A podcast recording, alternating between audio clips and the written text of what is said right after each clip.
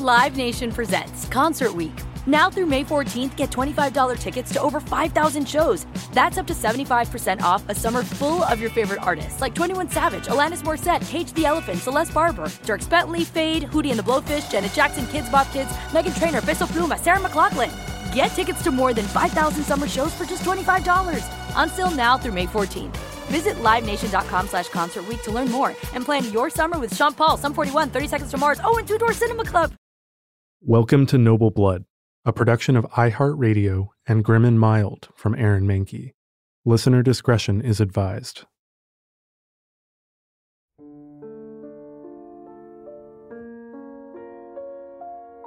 It was 1386, just a few days after Christmas, and the ground at the dueling field set up behind the Abbey de Saint Martin des Champs was hard with frost. Thousands of people had poured in from Paris for this spectacle. They had been there since dawn, rubbing their hands together for warmth, watching the rising sun, waiting for the moment the event would begin. Stands were erected on either side of the field, massive constructions with wooden rails and staircases. One stand was for foreign nobles visiting France. They were, of course, seated according to rank. A second stand was for members of the French court. The third set of stands, the most central, was reserved for the king himself, the young Charles VI, and his highest ranking nobility. He had insisted that the duel be delayed until his return from Flanders so he could witness it. Beneath the stands for the nobility were benches for merchants and commoners, although most of them were forced to stand at ground level, face to face with the wooden wall that had been built around the dueling arena. They tried to find a spot where they could see through the planks of wood. The dueling grounds in a suburb of Paris were originally designed for jousting. They were specially converted for this singular, rare event a judicial duel.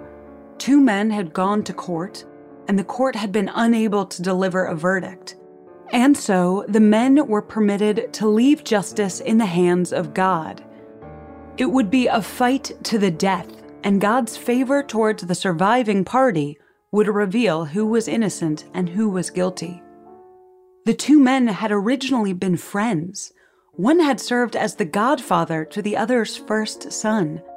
But years of bitter jealousy had ruined their friendship, and then the accusation of a final, terrible crime would lead them here, dressed in full armor, bearing lances, axes, swords, and daggers, ready to kill and ready to die. The men took their oaths on chairs facing one another. The crowd remained silent. Interruptions to the duel of any kind Exclamations, shouts, even involuntary gasps or coughs were forbidden on pain of losing a hand. This was a spectacle, yes, but it was also a legal proceeding. It was God's will speaking through swords. The men agreed to the terms and gave their final silent prayers and mounted their horses. A page shouted for them to ride, and the duel began. I'm Dana Schwartz, and this is Noble Blood. A quick note before this podcast begins in earnest this story includes references to alleged sexual assault. Just a heads up for any listeners who might be particularly sensitive to that content. The France of the 1300s wasn't the same as the France we have today. It was about a third of its modern size and less a united country than a loosely connected group of individual fiefdoms, which were ruled over by minor lords. The minor lords were then, in turn, ruled over by overlords. The former were knights and squires. Overlords with larger landholdings would be counts or dukes, often members of the royal family. One of those duchies was Normandy, ruled over by the Duke of Normandy. You might vaguely remember from a history class at some point, but in 1066, Duke William of Normandy, crossed the English Channel and defeated King Harold in the Battle of Hastings. He's now more commonly referred to as William the Conqueror, sometimes thought of as the first king of England. But what people sometimes overlook is the fact that William, now a monarch rivaling the King of France, still kept Normandy. For a century and a half, Normandy was in possession of the English crown. France was eventually able to win it back, but the land remained contentious, and when England crossed the Channel to reclaim it again, some nobles in Normandy sided with the English. But one incredibly old family that was always loyal to the French crown was the Carrouges family. As his father's oldest son, Jean Carrouges IV was well placed to live a respectable life among the courts of France. His father, Jean III, was the French equivalent of an English shire reeve, or sheriff, and he was the captain of the fort at Bellême. Their family line was long, but it also carried with it a romantic and scandalous history. Rumor had it that a distant ancestor, a man named Count Ralph, had fallen in love with a sorceress, meeting her in the middle of the night at a pool in the woods. His indiscretion was discovered by his wife, and the next morning, Ralph was found dead with his throat cut. Somehow, the scorned wife was never actually accused of the murder, but the very next day, a mysterious red mark appeared on her face. A few months after that, she had a baby. When that baby, a son named Carl, turned seven, the same red mark appeared on his face. It was a mark that would carry down in the family for seven generations. That first son was nicknamed Carl Le Rouge, Carl the Red, Carl Le Rouge, or Carouge. But that story was more a myth than anything. It didn't affect the family's respectability, and certainly no one considered it a portent of violence to come. The Carrouges family had several fiefs that they controlled, and in turn they answered to the local Count of Perche. At the time Jean Carrouges IV took his oath of loyalty, the Count was a man named Robert. The young Jean swore to be loyal to him, and, as was traditional, he kissed the nobleman on the lips. But Count Robert died without any heirs, and so in 1377, Perche was inherited by his older brother, Pierre d'Alençon. Pierre was himself his father's third son, and traditionally that would mean limited prospects. But Pierre lucked out. His two older brothers had become men of the cloth, rising to the esteemed rank of archbishops, which was lovely for them, but meant they couldn't inherit land or titles. And then the death of Pierre's younger brother Robert meant that Pierre inherited all of his lands as well. The new count came down to Perche and established his court at Argentan, where Jean Carrouges dutifully joined him. Jean was given the mostly symbolic position of court chamberlain, a respectable role, and he quickly made friend with another of the new count's chamberlains, a man named Jacques Le Gris. Legris was from a slightly less esteemed family. His father was a minor squire, but Le Gris was well educated, which was unusual and which even led to him taking minor clerical orders. He was considered affable and usually noted as being particularly strong and tall. He was also rumored to be a slight womanizer. Him taking minor clerical orders didn't forbid him from getting married and bearing at least a few heirs. Jean liked Le Gris well enough that after he got married and had a son, he named Jacques Le Gris the baby's godfather, a majorly important role in the 1300s. But Jean Carrouges wasn't the only one charmed by Legris. Count Pierre almost immediately took a liking to him, honoring him with court positions and gifts, spending time with him. It was obvious to everyone in court that Le Gris was the Count's favorite, and that he would quickly be advancing in the political ranks. Beyond his title of Chamberlain, Le Gris was granted the position of captain at the fort of Exmes, and the Count gave him an extravagant gift an estate, a very nice estate, called Aunou-le-Faucon. Friendships sometimes fall apart. The two men, Jean Carrouges and Jacques Le Gris, were about the same age and they had been more or less social equals until they weren't. Their slow drift away from one another became even more pronounced in 1380 when Jean was dealing with personal tragedy. Both his wife and his only child, the son that Le Gris had once held as godfather, died. Torn apart by grief and frustration at his middling position in Count Pierre's court, Jean Carrouges went off on a military campaign to try to bolster his reputation. Over the five months that he was serving under the king's command, Jean did manage to raise his profile slightly, and he became known as a respectable soldier. But also, in the time away, Jean came to understand the painful truth of the risk he was taking out on the battlefield. He had no living heirs, and if he died, the Carrouges name would die with him. All of the property, the reputation that his family had built up for generations, it would disappear, inherited by someone else, someone with a different family name and a different family line. So when Jean Carrouges returned home after half a year away, it was with the determination that he would find a bride as quickly as possible. And he did, a young woman named Marguerite de Thibouville, likely still a teenager at the time. Marguerite was described by contemporary sources as being wealthy and very beautiful. The latter was a perk. The former was essential for Jean Carrouges.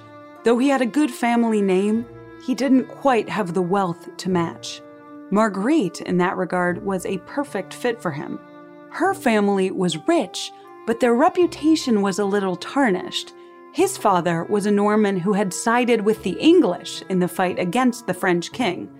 A marriage with the Carrouges, an old and loyal family, would help bolster Marguerite's family's reputation. Jacques Le Gris wasn't present at the wedding, nor at any of the celebratory festivities that followed.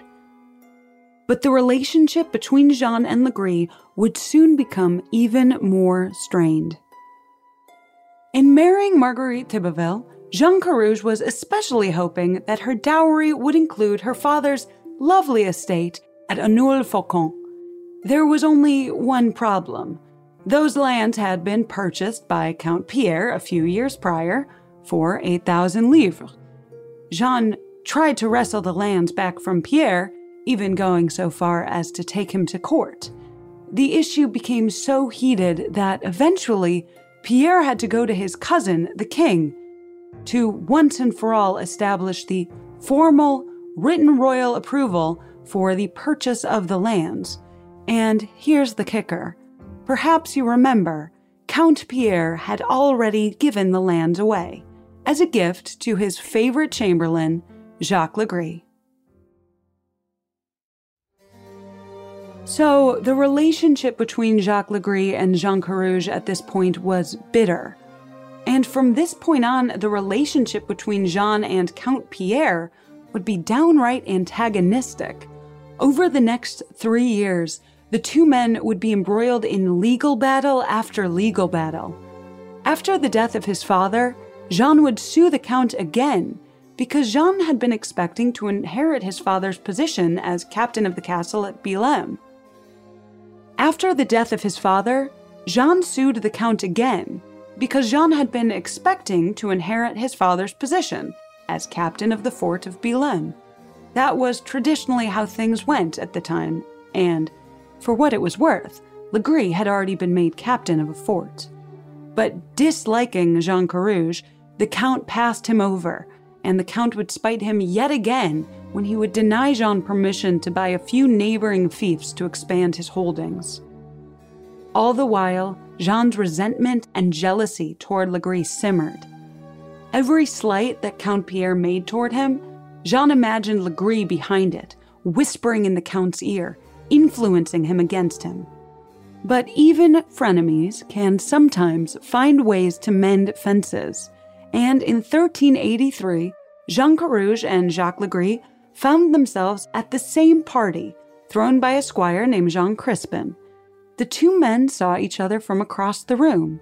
They were both wearing their family colors Carrouges in red with silver accents, and Le Gris in silver with red.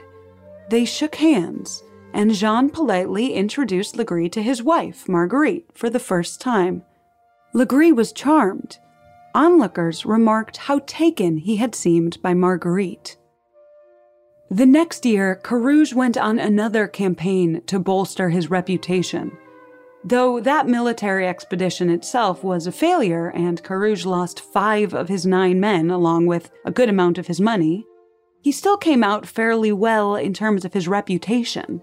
He was even awarded a knighthood on the field of battle. Now, Jean was technically higher rank than Jacques Le Gris, who was still a squire. But Jean was also close to bankrupt, and by the time he returned to Perche, he was exhausted and resentful especially once he became aware of how much higher Le Gris's star had risen socially in the time he was gone, and how much money Le Gris had been given by generous noblemen. Jean was barely home a fortnight before he had to continue on to Paris in order to collect his back wages. He left his wife, Marguerite, staying with his own mother, her mother in law, Nicole. It was during this brief trip that everything would change.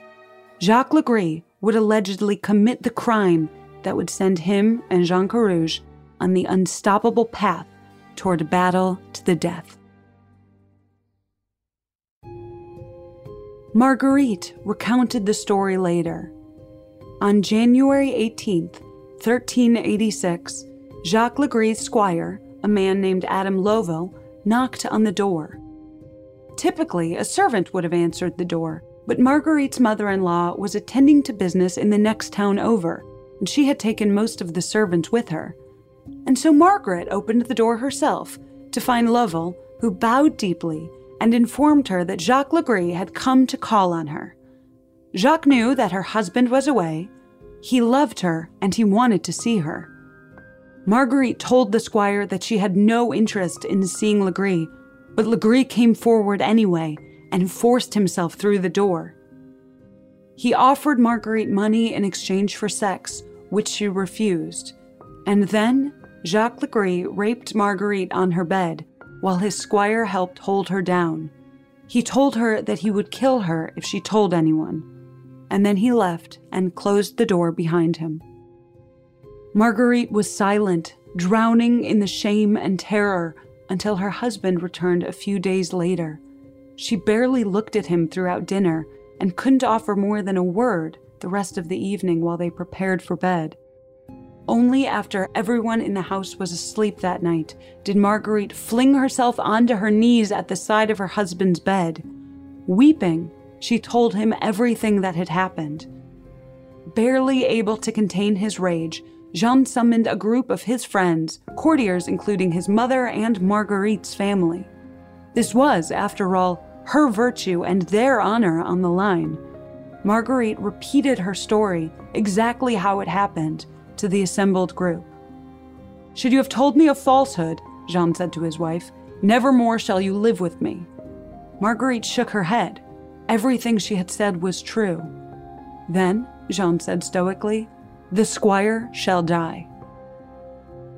The brain trust of friends and family that Jean had assembled filed formal charges against Le Gris at Count Pierre's court, but neither Jean nor Marguerite went to the Count in person. They were well aware that there was no chance that Count Pierre would ever rule against his favorite, in favor of a man he hated. And they were right. Count Pierre dismissed the charges almost immediately. And so Jean Carrouges took his grievance to the king. The King of France at this time was a young Charles VI, a man we've talked about on this podcast, particularly in the context of the tragic Ball of the Burning Men, a party during which several of his courtiers would burn to death when their wild man costumes caught on fire. But that tragedy would still be several years in the future at this point, and it would be several more years after that before Charles VI's madness would emerge. At this point, he was just a young king, willing to hear out the accusations from one knight against one squire.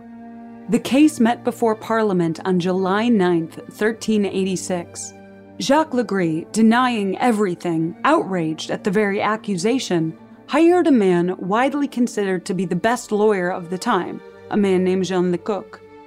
Lecoq's notes are one of historians' main sources of details for the proceeding of the trial. His notes also mention, for the record, that even though he was defending Le Gris, he had doubts as to whether Le Gris was actually as innocent as he claimed.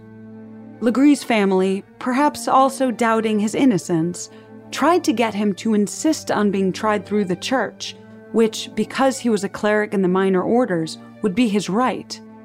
The church probably would be more sympathetic to him, and it would remove the option of deadly trial by combat. But Le Gris refused. He was innocent, he said, and he wanted to challenge the accusations against him directly. Before the men presented their cases, Jean Carrouges threw a glove to the floor, literally throwing down a gauntlet, challenging Le Gris to a duel. Le Gris picked it up, symbolically accepting. The king ruled that a trial by combat would only be permitted if the court could not come to a definitive verdict. In the meantime, they heard the evidence. Adam Louvel and all of Le Gris's servants testified, all defending their master against the accusations against him. When Jacques Le Gris testified himself, he talked about how Jean had always been jealous of him and how he was famous for having a temper. He said that he believed Jean had made up this entire story and threatened to beat his wife if she didn't go along with it. Plus, it would have been impossible for him to ride that far 50 miles round trip in one evening in the snow and besides, he had an alibi.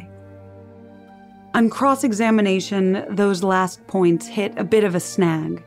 Le Gris admitted that a man of his resources and riding ability would, in fact, have been able to ride 50 miles round trip, even in the snow.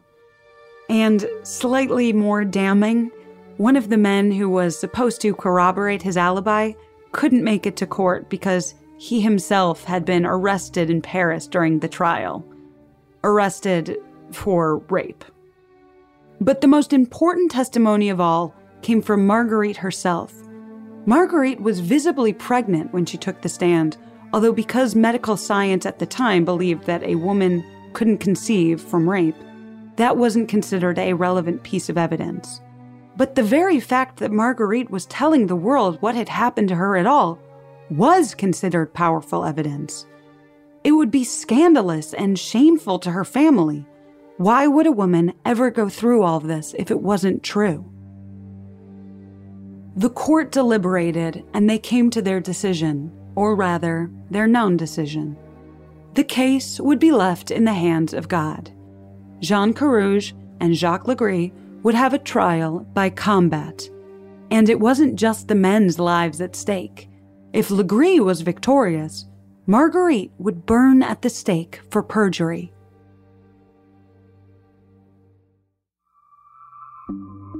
The duel was originally scheduled for November of that year, but King Charles demanded that it be pushed back until December 29th, when he would be back from a campaign in Flanders. He didn't want to miss what was quickly becoming the most exciting event of the year. Between the time that the trial happened and the duel would take place, both Marguerite and King Charles's wife, the young Queen Isabeau, gave birth to sons. Marguerite's son was healthy, but the young prince was ill, and he died just a day before the duel was scheduled to take place.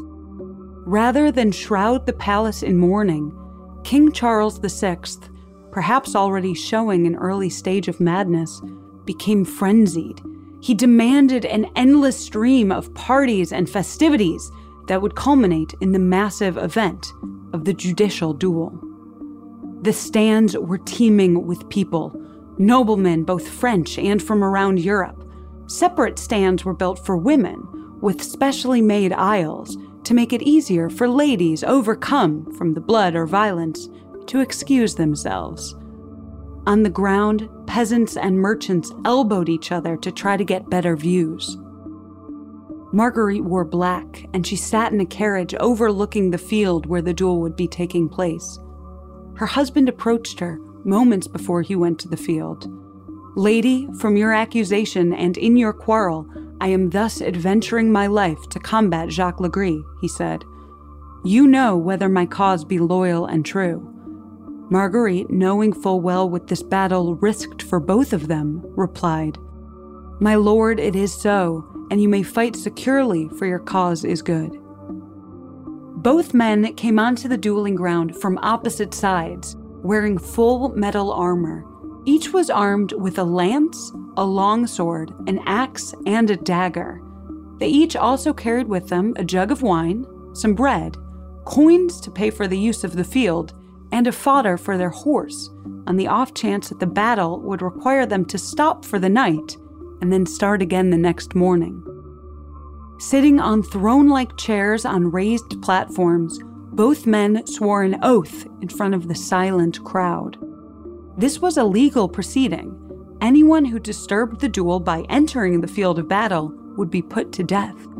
Anyone who disturbed the proceeding by shouting or crying out would risk losing a hand. So, though the field was teeming with spectators, it was an eerie and silent place. Soon it would only be filled with the sound of horses' hooves and clashing metal. Both men prepared, adjusting their lances, mounting their horses. And then a herald cried out, Do your duty! And the duel began. They charged at each other, both with their lances drawn, and both broke their lances on the other's shield. They continued to loop around on their horses, this time swinging their battle axes at one another. Le Gris, the stronger man, was able to get a killing blow with his axe to the neck of Carrouges's horse. But Carrouges, leaping safely from his dying mount, was able to kill Le Gris's horse from the ground. Now the men were facing off on foot with their long swords. Carrouges slipped and fell to the ground, and Le Gris approached and managed to stab him in the thigh. But even bleeding and writhing in pain, Jean was determined.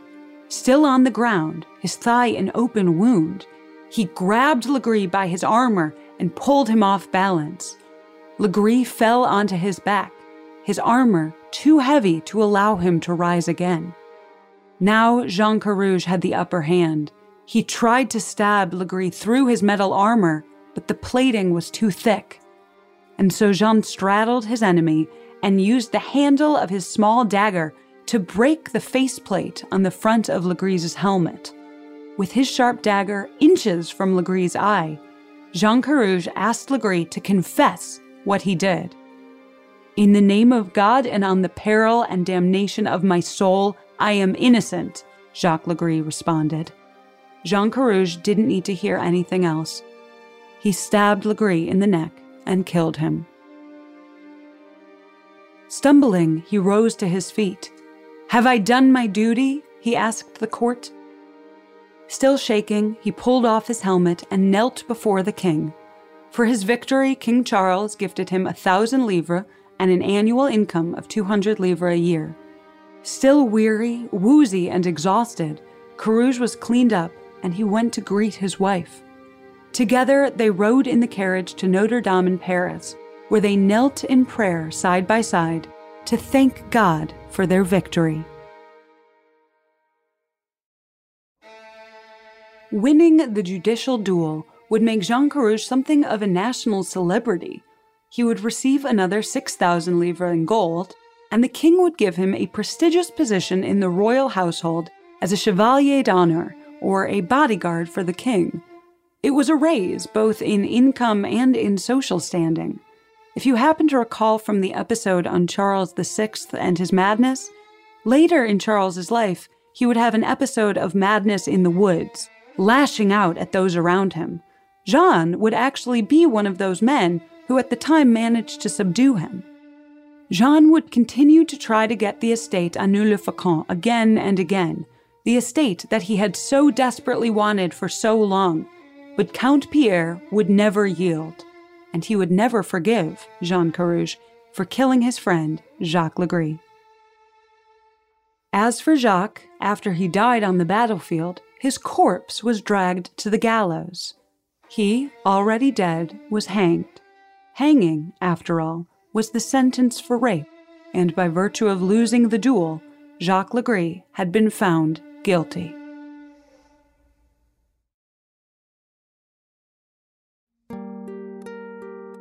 That's the story of the bloody trial by combat between Jean Carrouges and Jacques Le Gris, but keep listening after a brief sponsor break to hear a little bit more about how the story has been told throughout history.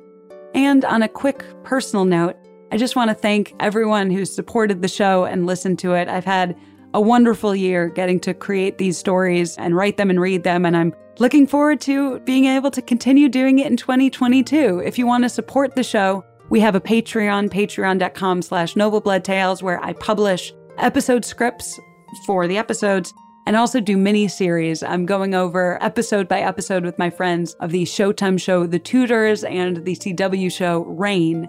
Also, if you want to support me, I have a book available for pre order. It's a young adult novel called Anatomy, a Love Story about the dawn of surgery in 19th century Edinburgh. And if you're interested sort of in the bloody history of this podcast. I really think it'll interest you.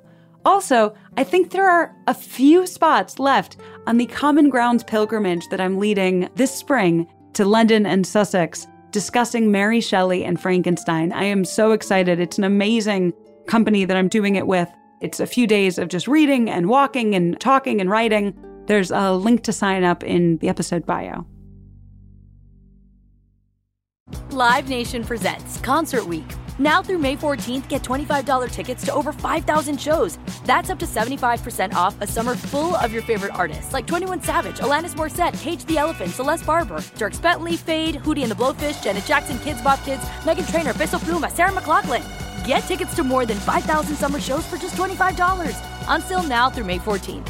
Visit LiveNation.com slash Concert to learn more and plan your summer with Sean Paul, Sum 41, 30 Seconds to Mars, oh, and Two Door Cinema Club. Are you looking for the perfect move in ready home this spring season? Now's the time to buy at Fisher Homes. For a limited time only, enjoy below market interest rates starting at 5.375% APR, 6.139% APR. With these exclusive lower rates, you can save hundreds on a move in ready home and start enjoying the benefits of home ownership even faster. Schedule your personal tour with one of our new home specialists at FisherHomes.com and make this spring the season you find your perfect home sweet home. Financing provided by Victory Mortgage, LLC, NMLS 461249, Equal Housing Lender.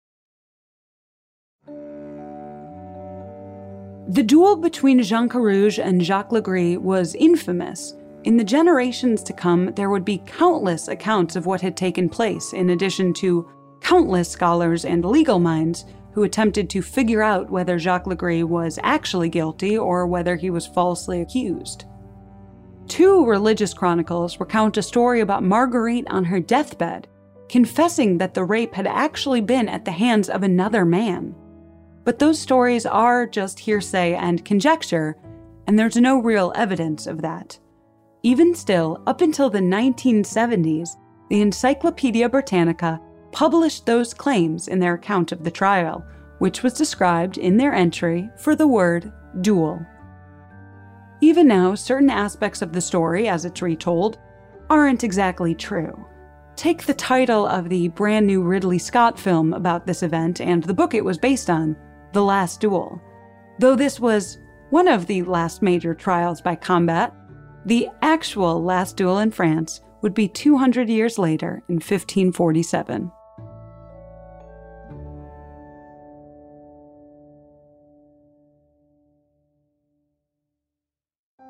Noble Blood is a production of iHeartRadio and Grim and Mild from Aaron Mahnke. The show is written and hosted by Dana Schwartz Executive producers include Aaron Mahnke, Alex Williams, and Matt Frederick. The show is produced by Rima Ilkayali and Trevor Young. Noble Blood is on social media at Noble Blood Tales, and you can learn more about the show over at noblebloodtales.com. For more podcasts from iHeartRadio, visit the iHeartRadio app, Apple Podcasts, or wherever you listen to your favorite shows.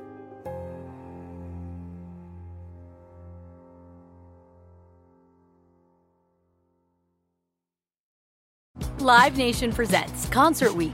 Now through May 14th, get $25 tickets to over 5,000 shows. That's up to 75% off a summer full of your favorite artists like 21 Savage, Alanis Morissette, Cage the Elephant, Celeste Barber, Dierks Bentley, Feid, Hootie and the Blowfish, Janet Jackson, Kidz Bop Kids, Meghan Trainor, Peso Pluma, Sarah McLachlan.